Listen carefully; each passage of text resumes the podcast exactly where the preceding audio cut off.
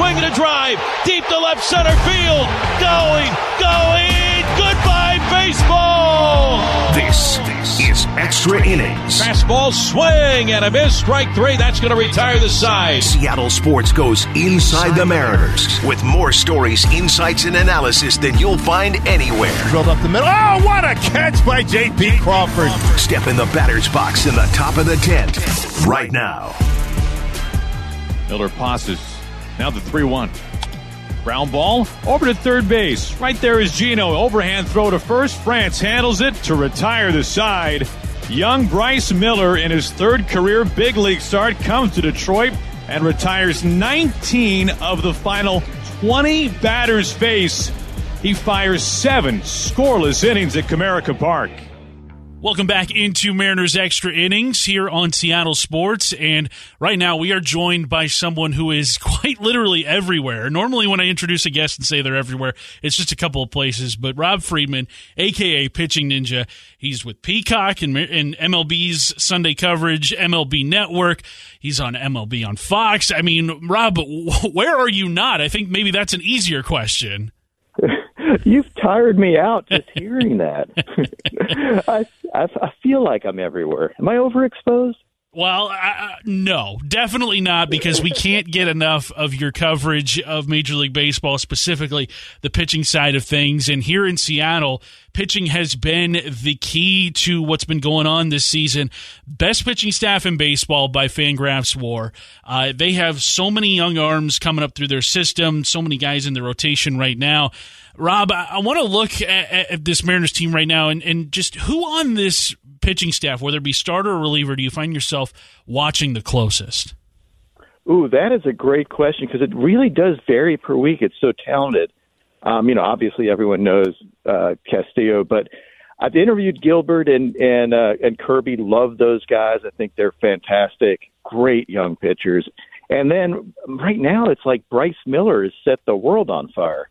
So uh, it's a hard guy to take your eyes off of. He really is. And just looking at the start to his big league career, I mean, he's been a machine in the early goings. Where does his fastball already rank among the game's very best, in your opinion?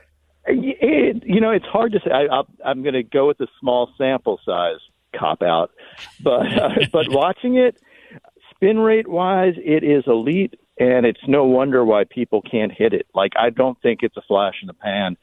Hitters will make some some adjustments, but yeah, he's got off speed to go with it. You only can adjust so much, so uh, it's very high up there. When you look at a pitcher that relies so heavily on the fastball, like Bryce Miller, is it something that they should just continue with, or are they going to need to develop more of a secondary arsenal outside of just their elite fastball? I mean, he'll need something in addition to it, but the elite fastball is is absolutely key, and he'll never move away from that. It's like you know, you look at Spencer Strider, and I put him in that kind of class as far as fastball. Um, you know, Strider can get by with just two pitches and does and dominates with it. I don't see any reason Bryce can't, um, and he does have other pitches. It's just he doesn't need to throw them yet because why would you? Rob Friedman, aka Pitching Ninja, joining us here on Extra Innings. And Rob, I want to know from you what are some things that you've seen that have kind of helped turn the Mariners into a very highly respected sort of pitching factory over the last few years? Because it feels like, you know, we talked about Bryce Miller. Last year was George Kirby. The year prior to that was Logan Gilbert. I mean, it just feels like they're graduating all of these tremendous young arms to the big league level. Uh, just what are some things that you've seen from them? Maybe just looking at the data uh, of the arms in the rotation, the arms in the bullpen. You know, they're very different, which is the other impressive thing. It's not like they cookie cut it or have one template necessarily. Like, you know, it, it, Kirby's got elite command and and you know solid solid arsenal. Gilbert is, uh, you know, ha- has his flair. They're actually opposites. I view Kirby and Gilbert very opposite. I mean, Kirby pitches with a lot of motion. I mean, I, Gilbert pitches with a lot of motion. Kirby doesn't. They're, um, it, it's like they're just really good at finding out what a pitcher is good at, and then accentuating that. That's what I think. It's not a, you know, a, a formula. It's actually using their brains and looking at the data and really letting a pitcher develop how they should develop as opposed to fitting them into a box. Speaking of these young pitchers on this Mariners roster, George Kirby has looked fantastic uh, to start this season, especially over his last five starts. Uh, he only has four walks on the season. Uh, there was an interview he did last year where he said there's nothing he hates more than giving up a walk, which I just love hearing out of any sort of pitcher, but especially a young pitcher. Uh, I want to know from you: is he somebody that that has ace level potential at the big league level? Because I think when he was drafted, a lot of people kind of viewed him as like a middle of the rotation guy, but it kind of feels like he's rewritten written the book about him every step of the way? Um, I consider him an ace. I, I actually had him as a, a dark horse Cy Young candidate before the year. I love his mentality. Um, and I think people sleep on his stuff. They know his command, but don't realize he can come close to touching a 100. Um, and he has touched a 100 before, he told me, in, in college. So it's not like he's just throwing it in. He's not like he's Greg Maddux. He's Greg Maddux plus 10 miles an hour. So uh, yeah, he he absolutely can be an ace. Great, great mind for pitching, and I'm just a big fan. Yeah, he's he's a pleasure to watch each time he is out there starting for the Mariners. Rob, a guy that you have been high on in the past, Matt Brash, has had he's had some success this season, but he's also dealt with a little bit of uh, you know inconsistency to start the year. What do you think his his future is as a big league reliever? Because I think a lot of people kind of anticipated him taking a step forward this season, being one of the high leverage guys for the Mariners, maybe even eventually assuming that closer role. Uh, right now, kind of dealing with some lumps to to start this season. What do you think is in store for him? I think that's pretty standard for a young pitcher. Like, especially with his stuff, it's tough to command stuff that moves so much. And, you know, it's a blessing and a curse, right? You have great movement, but also you have to figure out how to get it in the zone. The good thing is when he does, it's kind of unhittable. The bad thing is it's tough to, it's tough to command. I think, you know, it's, it's the battle of a young pitcher. You got to have patience, and I know it's tough for fans, um, but command does isn't always the first thing to come. It's actually usually the last and you've been blessed with a George Kirby, it's it's just a totally different animal with him. Um, I still think he's got absolute dominant stuff, and when he's on, it's unhittable. But the command, it's it's it, it'll come. I think it will. Like, but I I can't tell you when. All right, and and Rob, I want to know from you uh, maybe who's a pitcher across Major League Baseball? We're gonna, you know, go thirty thousand feet here. Who is a pitcher you think that doesn't get enough attention for the kind of stuff that they have? Because I feel like here in Seattle, we just get so focused on who the Mariners are and who the, the team is that they're playing. You have obviously been covering the entire league. So who's a pitcher you think is not getting enough attention right now? You know, I don't know that he's if he's not getting enough attention or not, but to me, Zach Gallen is absolutely a an ace, and he keeps proving it over and over again with plus command and plus stuff. And I just think people sleep on him a little bit. Um, you know, everybody knows. At least if you're if you're tuned to baseball, you kind of know him. But he's not a household name, and he really should be. Rob, uh, last one from me. Where can we uh, get all this tremendous content that you are churning out daily? Because everywhere I look on Twitter, you're there. Everywhere I look on MLB.com, MLB Network, you're there. Where can we find you uh, and, and, just continue to uh, soak in all that you are, are gifting us? Uh, apparently, you just need to open your eyes because I'm everywhere. no, I mean that I'm on on YouTube at Pitching Ninja videos, on uh, Instagram at Pitching Ninja, Twitter at Pitching Ninja, on TV wherever wherever you look. And uh, yeah, I I love it. I love sharing all this stuff, and it's fun. I love talking about the Mariners. Yeah, we love having you on. He is Rob Friedman, aka Pitching Ninja. Follow him wherever it is you have social media. Rob, really appreciate you joining us here for a quick moment on Extra Innings tonight, and uh, you have yourself a great weekend. Thank you. You too. Huge thanks to Rob for stopping by here on Mariners Extra Innings tonight. Always, always a pleasure to speak with him. He's a very busy guy, as we talked about in that conversation. Follow him on Twitter at Pitching Ninja. By the way, taking a look at this homestand that the Mariners will come home for after this Atlanta Braves series on Saturday, May 27th. You've got J.P. Crawford Pop Collectible Night presented by Funko. The first 20,000 fans for the gates will receive a J.P. Crawford Pop Collectible. So make sure that you are heading to the ballpark that night, or actually that afternoon. It's a 1:10 p.m. first pitch, so that should be a uh, a very very highly attended game. Those pop collectibles, very very popular with everybody. Coming up in this hour, we take a listen to what Jeff Passan had to say with Seattle Sports uh, yesterday. But coming up next, Ryan Rowland-Smith made his weekly visit with Bump and Stacy earlier today. How does he view this team at the quarterway mark? And also, how late is it to say that it's too early? Or is it too late to say that it's too early?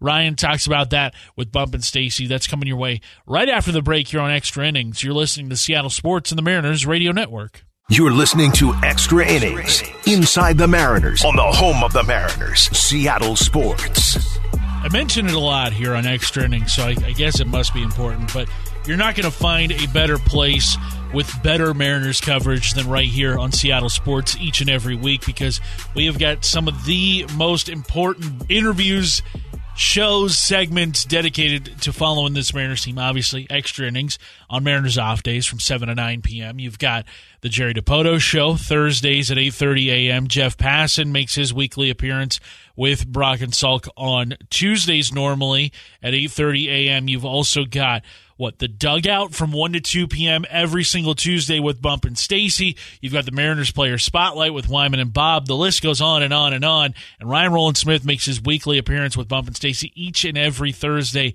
at 11 a.m. Let's take a listen to what Ryan had to say on the latest struggles from Luis Castillo and also Marco Gonzalez. Two guys got roughed up a bit in that Boston series. And also, how late is it to say it's too soon in Major League Baseball? Ryan shares his answer on that as well with Bump and Stacy.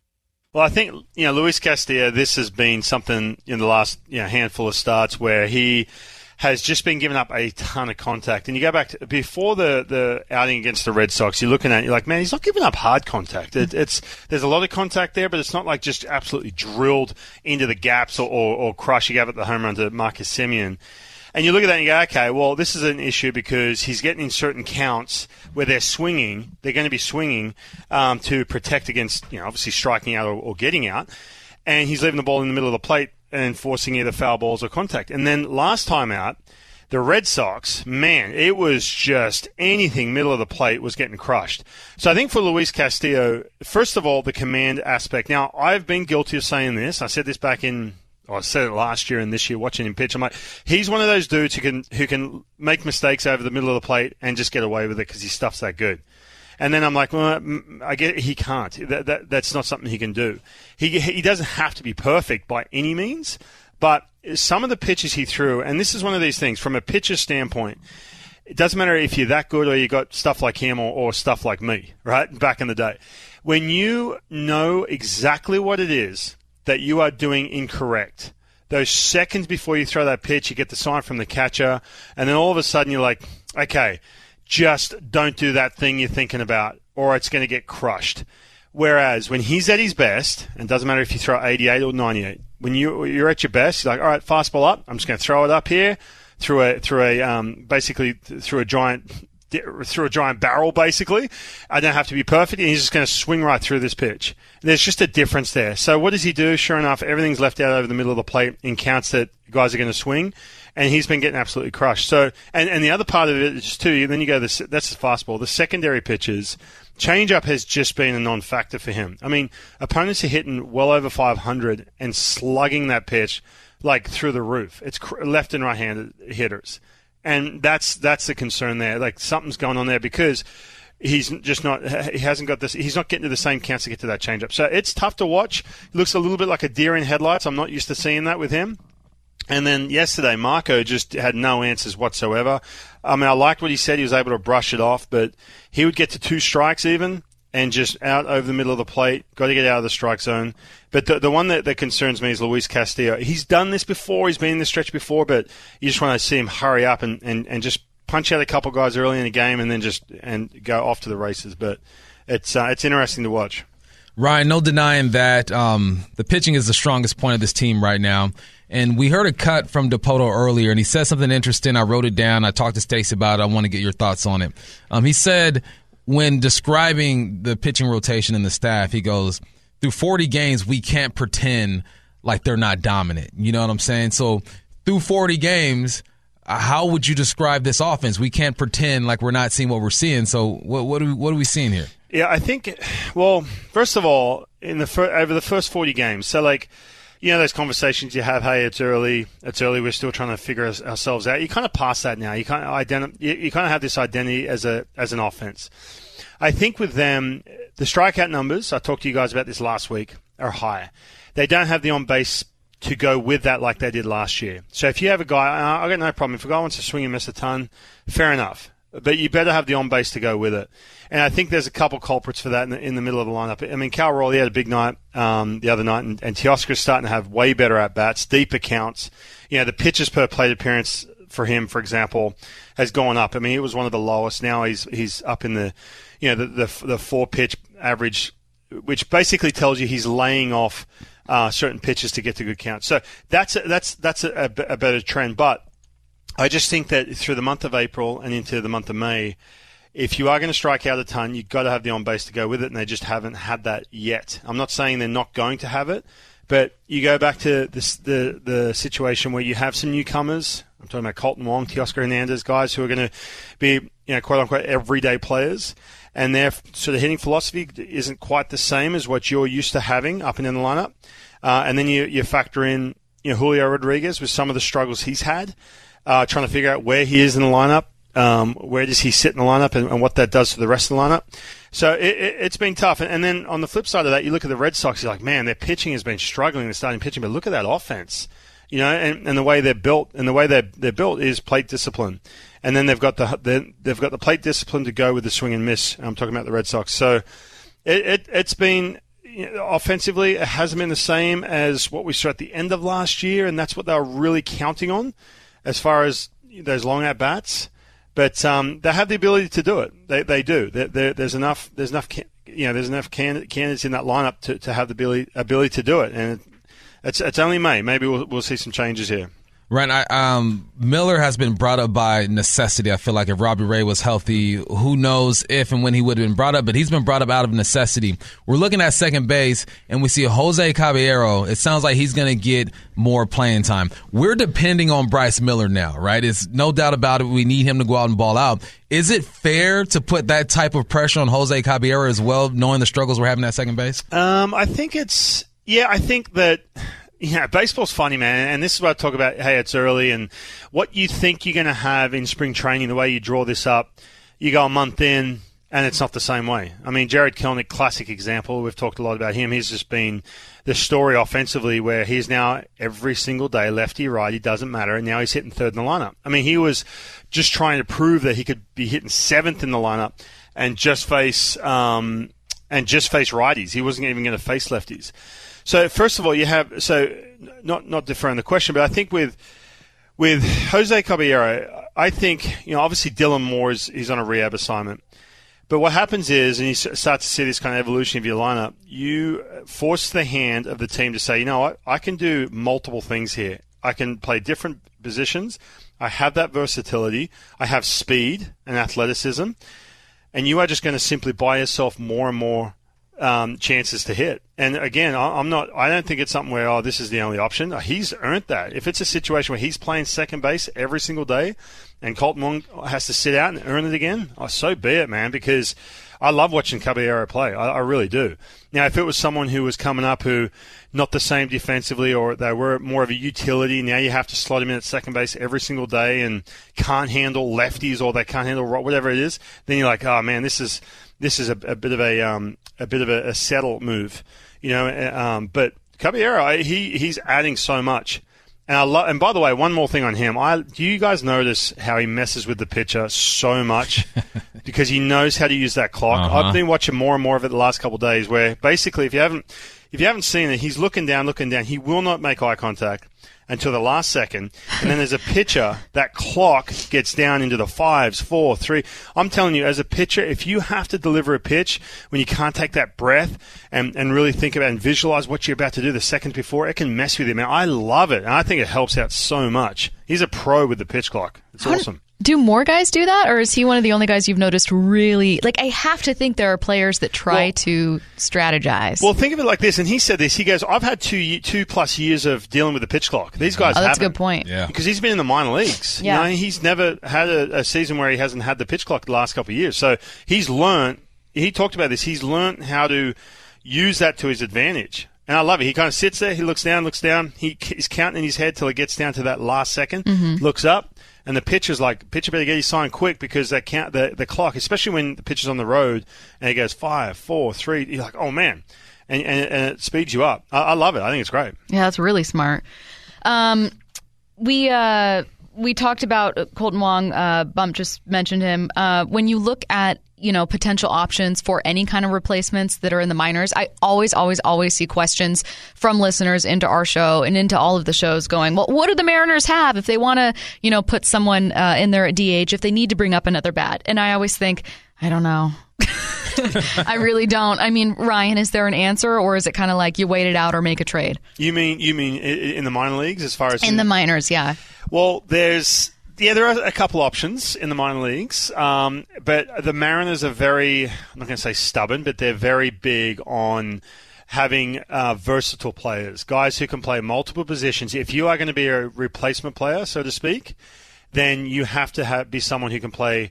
Um, you know, multiple positions, if that makes sense. So, like, if you're coming up from AAA, you know, that's the thing. So, one option down there, and, and I know uh, uh, maybe you guys have sp- spoken about it, maybe you haven't, but Mike Ford is crushing the ball, right, in AAA. Uh, crushing the ball. And, you know, he's hitting for a high average, he's on base, he's through the roof, etc. Now, I know it's AAA, and he, I know it's been a bit of a mixed bag of success for him at the big leagues. But the one that where his ceiling drops is because the Mariners like, hey, listen, we we we want, and that's kind of how they view their DH. We want someone who can play multiple positions, not just a one-dimensional player. But when it comes down to it, and we're 40 games in here, and now you're starting to figure out, hey, you get beyond the, the conversation of, hey, it's early to, this is kind of the identity, this is what we, this is our, our weaknesses, and, and this is our, our strong suits. You look at that and say, okay, now we're going to build towards what that trade deadline looks like and everything else. So I think for Mike Ford, I think you're going to give Mike Ford a chance, man. If he's doing what he's doing and he's made certain adjustments and he, he's dialed in and he's seeing beach balls out there, bring him up. Let him just hit that DH. You've got Kelenic who's going to play every single day. You don't have to platoon him. You've got Teoscar who's starting to figure it out. You've got um, Jay, uh, Jay, uh, Julio at, at center field. Now you've got Taylor Trammell. It's a situation where you've got to make that tough move. Now, I will say this too. The Mariners last year, the reason they went out and did big things at the trade deadline, they got Luis Castillo, is because they won, what, 14 games straight. At this point last year, they went through a stretch, a month worth of just bad baseball. S They went under 10 games fi- under 500. If they didn't roll out right before the All Star break that winning streak, they're not going after Luis Castillo. No way. And the, uh, things are different. So this is a crucial time. You have to play these games in May like it's the last month of the season. Not from a front office standpoint, from a team standpoint. You want to get to um, middle of June where you're starting to line up, okay, what are our big needs we need here to go make a splash? We're going to give up some minor leaguers and go big because we have to get back to the playoffs. That's the expectation now. And so a lot of that determines on what you see these next couple of weeks. When we return, we will take a listen to what Jeff Passan told Brock and Salk earlier this week about Cal Raleigh, his performance against the Red Sox. Where does he rank among Major League Baseball catchers? And then coming up at 845, we take a look at some of the biggest headlines in baseball with a round of pepper. That's how we round out every single edition of Extra Innings here on Seattle Sports. Don't go anywhere. You are listening to Extra Innings right here on Seattle Sports and the Mariners Radio Network. You're listening to Extra Innings Inside the Mariners on the home of the Mariners, Seattle Sports. I mentioned it in the open, but it was this past offseason where MLB Network had a list of, of top 10 catchers in Major League Baseball. I think it was as voted on by fans. And Cal Raleigh was not mentioned among them. Well, I mean, that obviously got Mariners fans into a lather, got me into a lather. I mean, obviously, we saw what he was able to produce last year, and he's doing even better to start this season. So, Jeff Passan of ESPN, the premier baseball insider who stops by each and every week to Seattle Sports, Tuesdays at 8:30 a.m. He was asked about Cal Raleigh and where he kind of fits in among catchers in Major League Baseball. We'll take a listen to what he had to say about Cal and also Luis Castillo, the struggles that he has undergone over the last couple of starts. What is he seeing from Castillo? But first, here's Passan on Raleigh. Cal Raleigh is a dude. And when I call someone a dude, that's about as high of a compliment as, as I can give to a baseball player. And I think Cal Raleigh, if he's not a top five catcher in baseball right now, is certainly in the conversation for being among the top five. I mean, you've got you know, you've got JT Realmuto, uh, Will Smith, Sean Murphy, um, and Adley Rutschman. And I think those are probably like pretty clear cut top four. Um, but I believe Cal Raleigh is right up there with him. And if, if there's another, maybe Salvador Perez.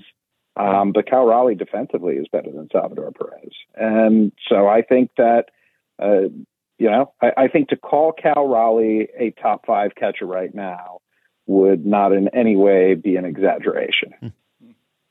You want to work the other side of that, Salk? You said the good and bad. You want to work both sides of the plate? I guess I, I guess I can. Uh, how worried should we be about Luis Castillo, who has now gone five straight starts without throwing a quality start in any of them, and got battered around last night? It's been kind of a quiet story that we haven't really been talking about, but should we be nervous? I don't think so. I, I think he's got enough of a body of work where you know guys go through slumps sometimes. Even great starting pitchers go through slumps. And while we've seen you know flashes of greatness from Bryce Miller and George Kirby and Logan Gilbert Castillo sort of uh, slunk around in the background. And it, it's easy to look past somebody having a rough patch when so many of the other guys have been so good. Uh, it, it's certainly something worth keeping an eye on. Like particularly the stuff. Like, is the stuff regressing, or is he just missing spots? It's missing spots. His stuff's around? nasty, but his command yeah. has been rough, and and you're seeing a lot of balls yeah. right in the middle of the plate. And when he makes a mistake, they get tattooed. Yeah, and and that's the you know when you have a guy who has stuff that moves like Luis Castillo's, the approach from hitters might change, right? Especially as many of his pitches that start in the zone and end up outside of it. Yep. I'm not going to say it's like an auto take, but it's it's never made sense to me the approach that some hitters take toward guys like Castillo or Blake Snell, who throw a lot of pitches out of the zone, uh, a, a large enough number that it just makes sense mathematically not to swing. Now, of course, if you don't swing, you can't do damage, but if you're swinging only at middle middle pitches and uh, you know there are five to ten that end up there every game and you're taking advantage of them that's going to be problematic for the pitcher. So mm. finding the strike zone is clearly something that luis castillo needs to do a little bit better. And honestly i have faith that he's going to. I, I just i don't think that a guy who's been as great as he has for as long as he has is overnight going to turn into a problem. It almost sounds like his uh, biggest blessing can be a curse. That blessing is wiffle ball movement that is just extraordinary to watch. But at the same token, like the Red Sox did last night, I think he only had like 13 yep. of 24 first pitch strikes. Like, you know, it yep. has so it's so much movement that can he ever be efficient? I was saying to Salk yesterday, I made a I made a confession on the show, Jeff. And confessions, oh as you know, yeah, I mean, good for the soul, bad for the reputation. And I made a confession yesterday that I trust George Kirby more than anybody else on the staff because of his repeatability, because of his pinpoint command, because even though his ball does move, especially his two seamer, he just locates and locates and locates. And can Castillo be that guy that can be that kind of an, uh, that kind of efficient, or is he going to be more of just a five, six inning dominant guy at his best? I don't know, man. I look at Luis Castillo's numbers on the season, and they're right in line with Logan Gilbert's, and uh, frankly, a little bit better than George Kirby's. Um, the you know the thing that Kirby's got that he's done so well this year is he's just not allowing home runs, mm-hmm. and uh, you know when you have a, a pitcher who keeps the ball in the park, he's going to be successful, and that's you know, it's been the problem with Castillo, right? Uh, he's he's allowing more home runs than he typically does, and uh, at the same time, I I look at the the number of walks he's issuing per nine innings this year. I look at the strikeouts, and it's better than it's been in the past. So, uh, worth keeping an eye on. Uh, do I think I would take Kirby over Castillo? Probably not yet, but Mm-hmm. uh, there's certainly an argument for it, and I understand it. Jordan Kirby's been awesome this year, and he's thrown a lot of innings too. Like that's the thing. You don't find many starters who average more than six innings per start, and to have that out of a guy who's in his first full season, I think is a, a testament to how good he really can be.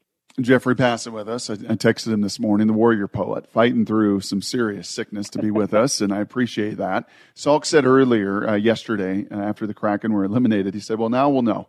Now we'll know the guys that were like playing with a broken leg, had, you know, ribs uh, puncturing their lungs Right. because they just fight through injuries. You wrote the book, The Arm. We've referenced it a lot. It's an amazing best selling book. When pitchers, and Luis Castillo said, no, I'm fine. I'm not injured. I'm not, I'm, I'm fine. When pitchers do hide injury, what are the tells? It's performance usually, um, and and that's that's fair. But Lu- Luis Castillo, you know, here's the thing, Brock, about pitchers. There's hurt and there's injured. They're always hurt, right? They're always sore. They're always fighting through something. What they do, uh, you know, in the book, I say throwing a ball overhead is not unnatural. It's a, you know, there's that whole thing that throwing a baseball is an unnatural motion. It's not.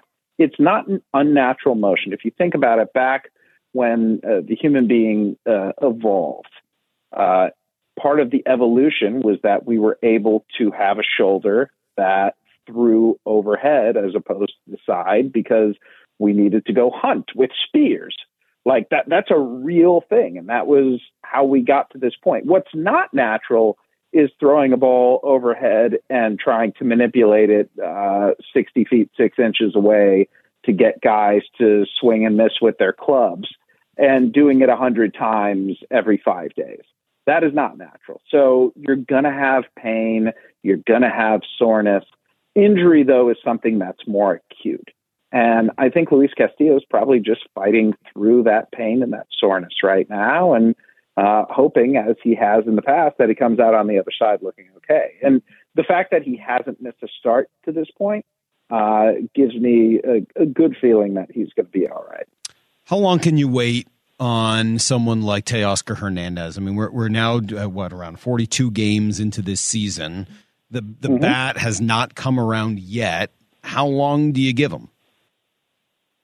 I don't know. I mean, I feel like you've at least seen some signs over the last couple of weeks, right? Yep. Mm-hmm.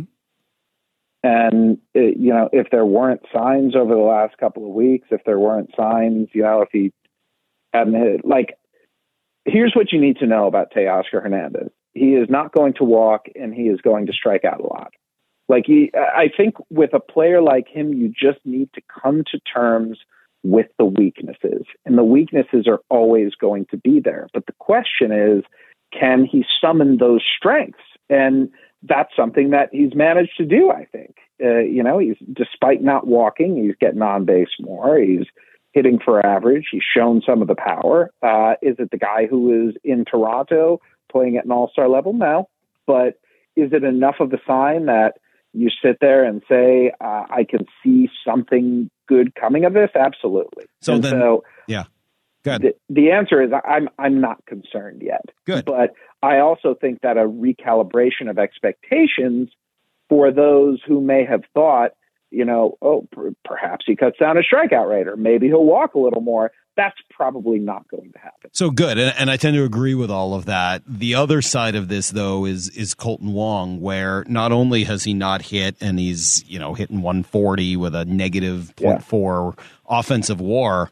Jeff, he has. I, I don't know how this is possible. Maybe this is a glitch in the WAR system.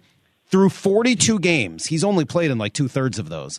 He has a negative 0.7 defensive WAR. How is that even possible that somebody could accumulate that problematic a defensive statistic in such a short amount of time? Yeah, I mean the the answer is very simple. He just hasn't been good there. I mean, uh, you know. Well, there's not and- enough upside. I- I, mean, uh, if you're going to tell me there's huge upside in Teoscar with the hard hit balls and the home runs, I'm with you. What in the world is makes for enough upside in Kolten Wong to make it worth wading through these defensive struggles? Yeah, I, I think your your answer is pretty self evident there, right? And You know, I I wonder if this just means more playing time for Jose Caballero. He's fun. Who's who's been a, who's been a nice surprise and who does put the ball in play and who does get on base and who has played well defensively. Um, the you know, I think you give Kolten Wong a little bit of rope, but certainly not as much as you're giving Teoscar Hernandez. And I think Kolten Wong is a lot more fungible than Teoscar Hernandez is because in Caballero you have a ready-made replacement. Um, I don't think you have that for Teoscar Hernandez. I, I mean, maybe Taylor Trammell, but isn't he playing a lot of like playing a fair amount of left field too? Mhm. Like, but, I mean, that's the that's the problem. There's just there's nobody there who's clearly going to be better than Teoscar Hernandez. But I think right now Jose Caballero has clearly been better than Kolten Wong. And as we heard earlier today on Seattle Sports, Jerry Dipoto has in fact made the move to play Jose Caballero a bit more at second base at the expense of Kolten Wong. Coming up next, we will look at some of the biggest headlines in Major League Baseball on this Thursday evening. We will look at that coming up next to finish out extra innings right here on Seattle Sports and the Mariners Radio Network. You're listening to Extra Innings Inside the Mariners on the home of the Mariners, Seattle Sports. Really appreciate you stopping by here on this Thursday evening. This has been Extra Innings on Seattle Sports. And as we do each and every time, we finish off with a round of pepper. Taking a look at some of the biggest headlines in Major League Baseball this week. And we start with an odd circumstance in Oakland. The Diamondbacks were there to take on the Oakland A's. And prior to the series finale between the two teams, Zach Gallen, Diamondbacks ace, one of the best pitchers in all of baseball, did something that I can only ever remember another Diamondbacks pitcher doing. That'd be Randy Johnson. Yes, that's right. Zach Gallen hit a bird while doing warm up tosses in the Oakland Coliseum outfield, and unfortunately, the bird did die on impact. Uh, that is the only time, the only other time I can think of where a bird was exploded on a baseball field was done with the left arm of Randy Johnson. So something about the Diamondbacks and uh, and and our friends with wings uh, not getting along so well. Yeah, I, can't even think of the odds uh, of a bird flying in the path of a baseball happening just one time, let alone two times, and then let alone happening to the same organization. Truly bizarre. Truly, truly bizarre. Text into the Mac and Jacks text line 866 979 3776. The correct percentage chance of that happening. I want to know. I'm sure it is a ridiculous amount of of zeros that follow a, a decimal. Let's take a look at the AL Central. The White Sox have had a really tough season. In fact, they are just about close to packing it in. They are well below 500, but a, very weird thing going on with their starting pitchers this season. In fact, for the last 162 games, the White Sox have not started a lefty in any game. They have gone a full season's worth of games without starting a left handed pitcher. Last year, they got a couple of starts out of Dallas Keuchel to start the year. Uh, and ever since then, he was the last left handed pitcher to throw for the White Sox. Now, 162 games in today's baseball world is a ton to have played without throwing a lefty out there on the mound as any for any team. Now get this, the record for most games started without throwing a left-handed pitcher. I was stunned at the sheer amount of games this team went. It was the LA Dodgers. The LA Dodgers did this between 1992 and 1997. That's right. They went a full 681 games all in a row without starting a left-handed pitcher. It started in September 1992. Bobby Ojeda was the last guy to do it before Dennis Reyes did it in July of 1997. 681 straight games set by the LA Dodgers from September 1992 to July of 1997. Will the White Sox threaten that record? I don't know. I mean, they don't have much else left to play for this season, so I guess maybe that's where they kind of go. I don't know. That that is a a odd odd thing uh, that the White Sox have going for themselves this season. Not much else. Rough month for Mike Zunino.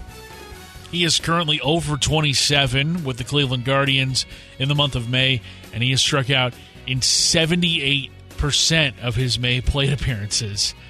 Yikes. That is pretty brutal right now, uh, especially considering you know he was brought over in free agency, looking to kind of resurrect his career with Cleveland. It is not going well right now for him with the bat in his hand. And taking a look around Major League Baseball, it's been a very interesting week for the New York Yankees. That series against the Toronto Blue Jays uh, had plenty of back and forth between them in, in Toronto. You had Domingo Germán getting suspended 10 games, being ejected after a foreign substance was found on his hand that the home plate umpire said was like the stickiest hand he's ever felt in his entire life. Uh, you had the back and forth between Aaron Judge, Blue Jays manager John Schneider, and, and just a bunch of other people. People suspecting Aaron Judge was stealing signs, when in reality it was the Blue Jays reliever at the time that was tipping pitches.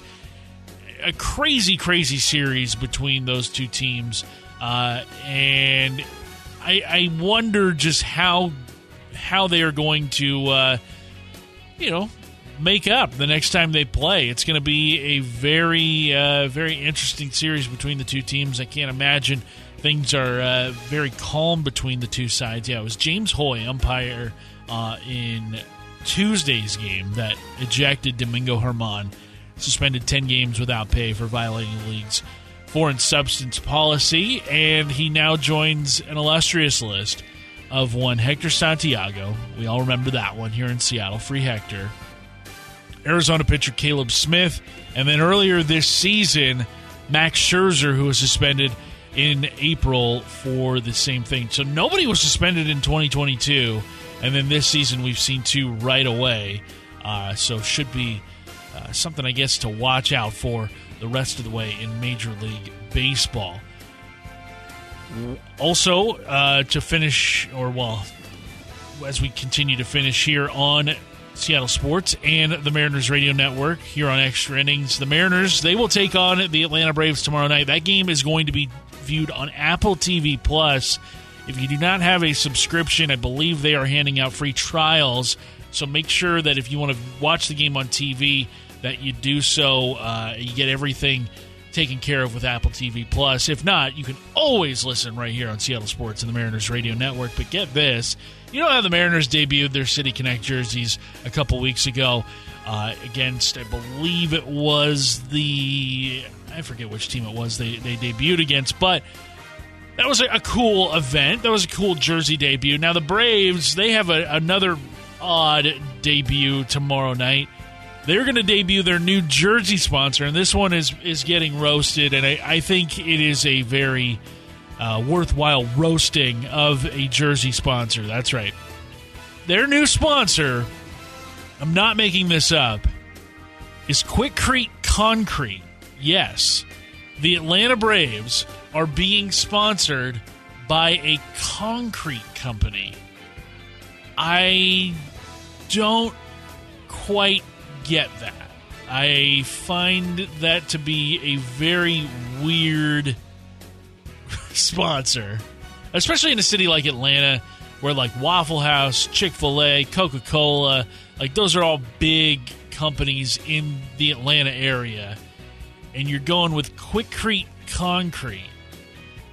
I don't know, man. Whatever helps pay the bills, I guess. Whatever helps pay the bills. That is so bizarre that the Atlanta Braves are going with a concrete company as their jersey sponsor. There, there have been some pretty lame jersey sponsors uh, popping up across Major League Baseball, which you can now do. You can now have a, a shoulder patch with a sponsor on it. Uh, hopefully, the Mariners don't do that anytime soon. I'm really hoping that they kind of avoid that kind of uh, pitfall that a few teams have found themselves in. I know the the uh, Padres have, I think, Motorola as their sponsor.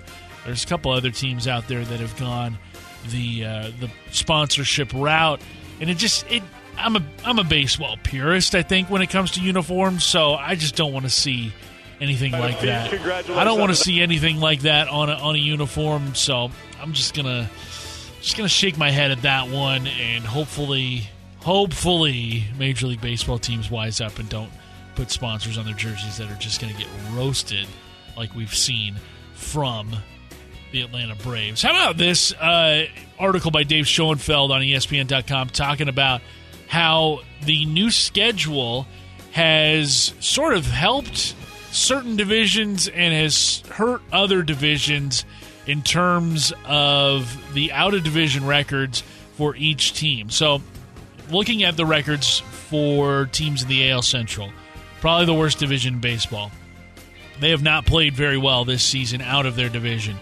60 and 94 is their record, a 390 win percentage. In the AL West, second worst, 64 and 74, a 464 win percentage. Mariners, they can feel that for sure, uh, especially when you know you don't play the A's as much as you used to. The National League Central 475, the NL East 507, the NL West 519. So I mean, outside of the AL Central, four of the six divisions kind of clumped near 500, within 10 games of 500 look at the AL East record out of the division. So teams that are not in the AL East.